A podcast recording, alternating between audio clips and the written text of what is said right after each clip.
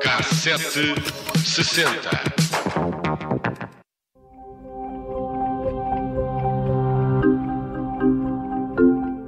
No dia 2 de janeiro de 1990, o primeiro-ministro Cavaco Silva anunciava a mais ampla remodelação do governo desde a altura da sua chegada, em novembro de 1985 ao poder.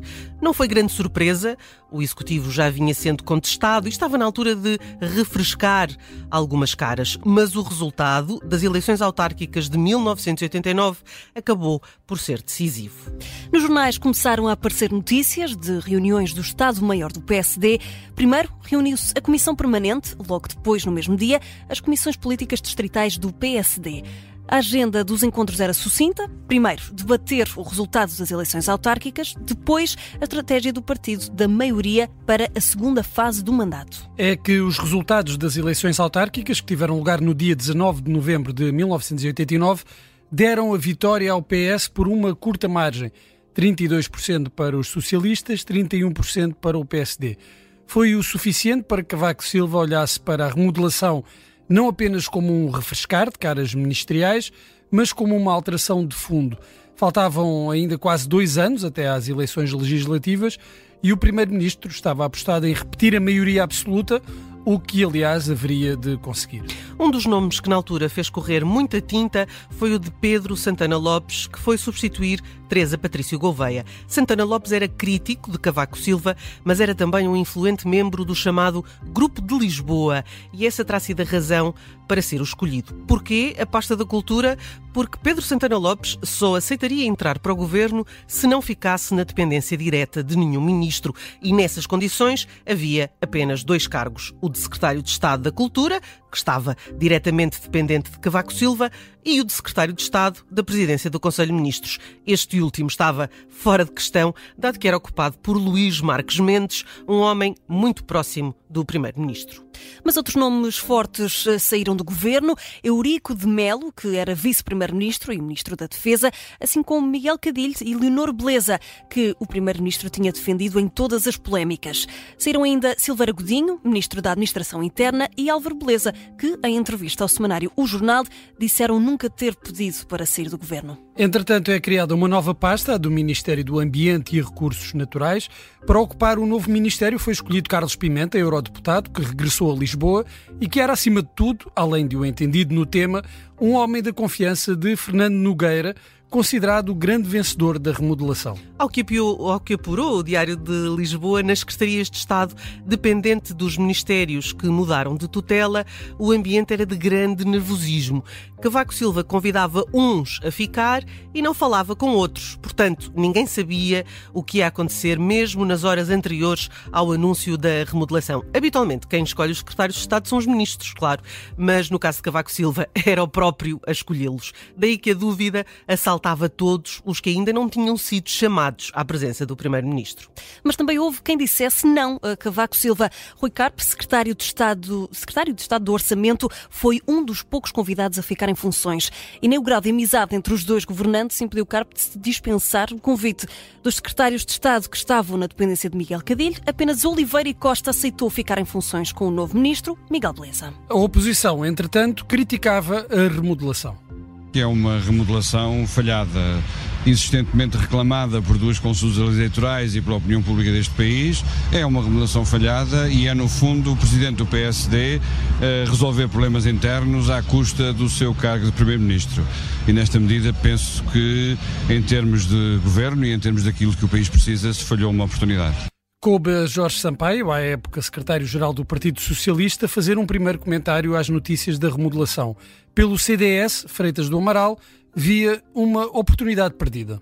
O CDS acha que esta remodelação não foi boa. Foi uma remodelação tardia, já devia ter sido feita a seguir às eleições do Parlamento Europeu.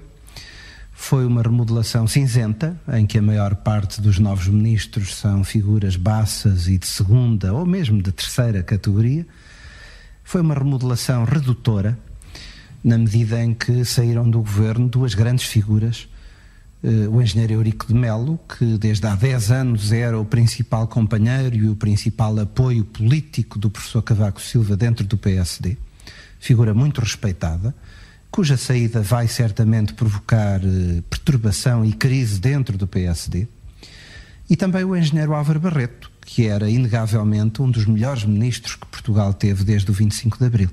Da parte do PSD foi Dias Loureiro, ministro dos Assuntos Parlamentares, que veio em conferência de imprensa defender as decisões de Cavaco Silva. O Sr. Primeiro-Ministro entendeu, no prazo em que ele próprio entendeu, e ele é que tem, digamos assim, os instrumentos que lhe permitem avaliar o momento mais oportuno para o fazer. Só ele, ele é o líder de uma equipe, portanto tem uma visão de conjunto. No prazo em que entendeu, decidiu reformular o seu governo. Eu repito há pouco, tem toda a confiança do Partido Social Democrata para o fazer, escolheu as pessoas que entendeu e certamente escolheu as pessoas que entende que podem contribuir positivamente para o cumprimento do seu compromisso, que é também o nosso perante o povo português.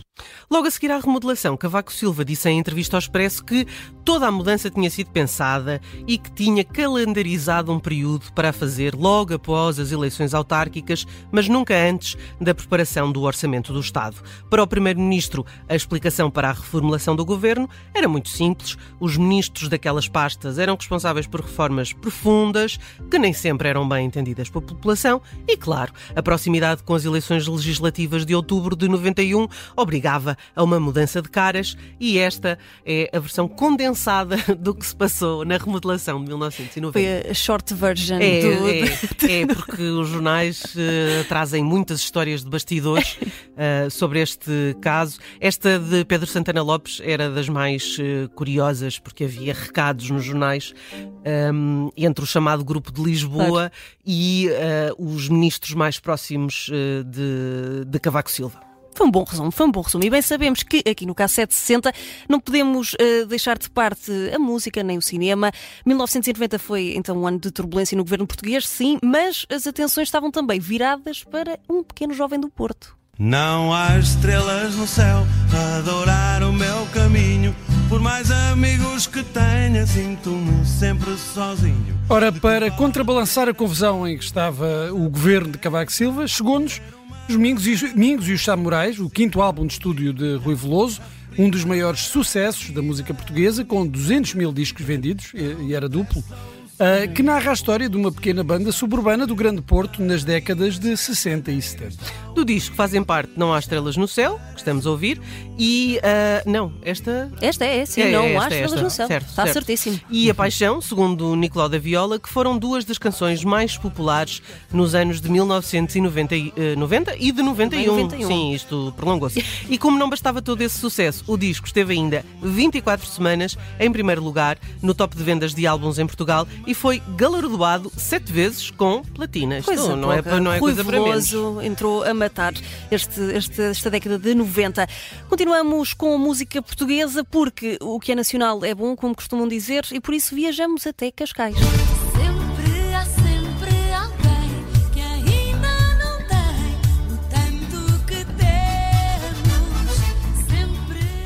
Em março de 1990, o Salão Preto e Prata do Casino Estoril recebeu a 26ª edição do Festival RTP da Canção. Participaram nomes como Toy ou Jorge Fernando, mas quem acabou por levar o prémio para casa foi Nuxa, com este Há Sempre Alguém. Nuxa conseguiu um total de 242 pontos, mas quando chegou à altura de representar Portugal na Eurovisão, esses pontos fizeram-lhe falta. Foi a verdade. Pois, porque há sempre alguém que ficou no modesto vigésimo lugar na tabela. Lá foi pela tabela abaixo. Já sabemos o que marcou o nosso país em 1990, mas vamos agora sair de Portugal e dar um saltinho aos Estados Unidos.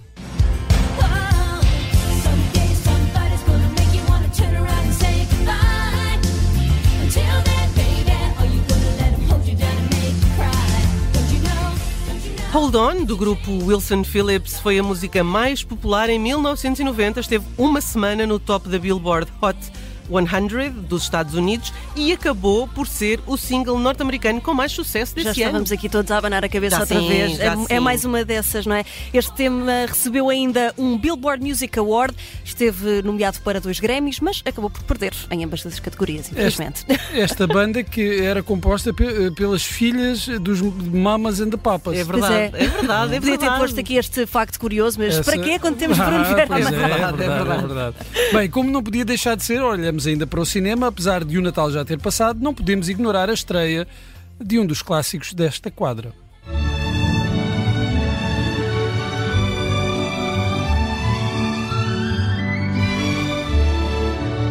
Sozinho em Casa estreou em novembro de 1990 e foi o segundo filme do ano com mais sucesso, mais de 476 milhões de dólares nas bilheteiras de todo o mundo. Esta aventura do pequeno Kevin McAllister, eh, sozinho em Chicago, esteve nomeada para 16 prémios e acabou por vencer 10. Nada mal, nada, mal.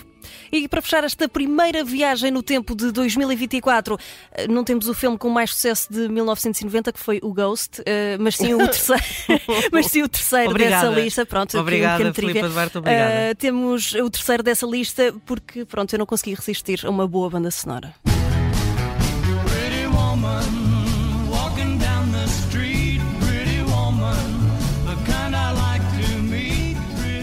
Uh, contamos com Richard Gere e Julie Roberts no grande ecrã, com Pretty Woman, uma mulher de sonho.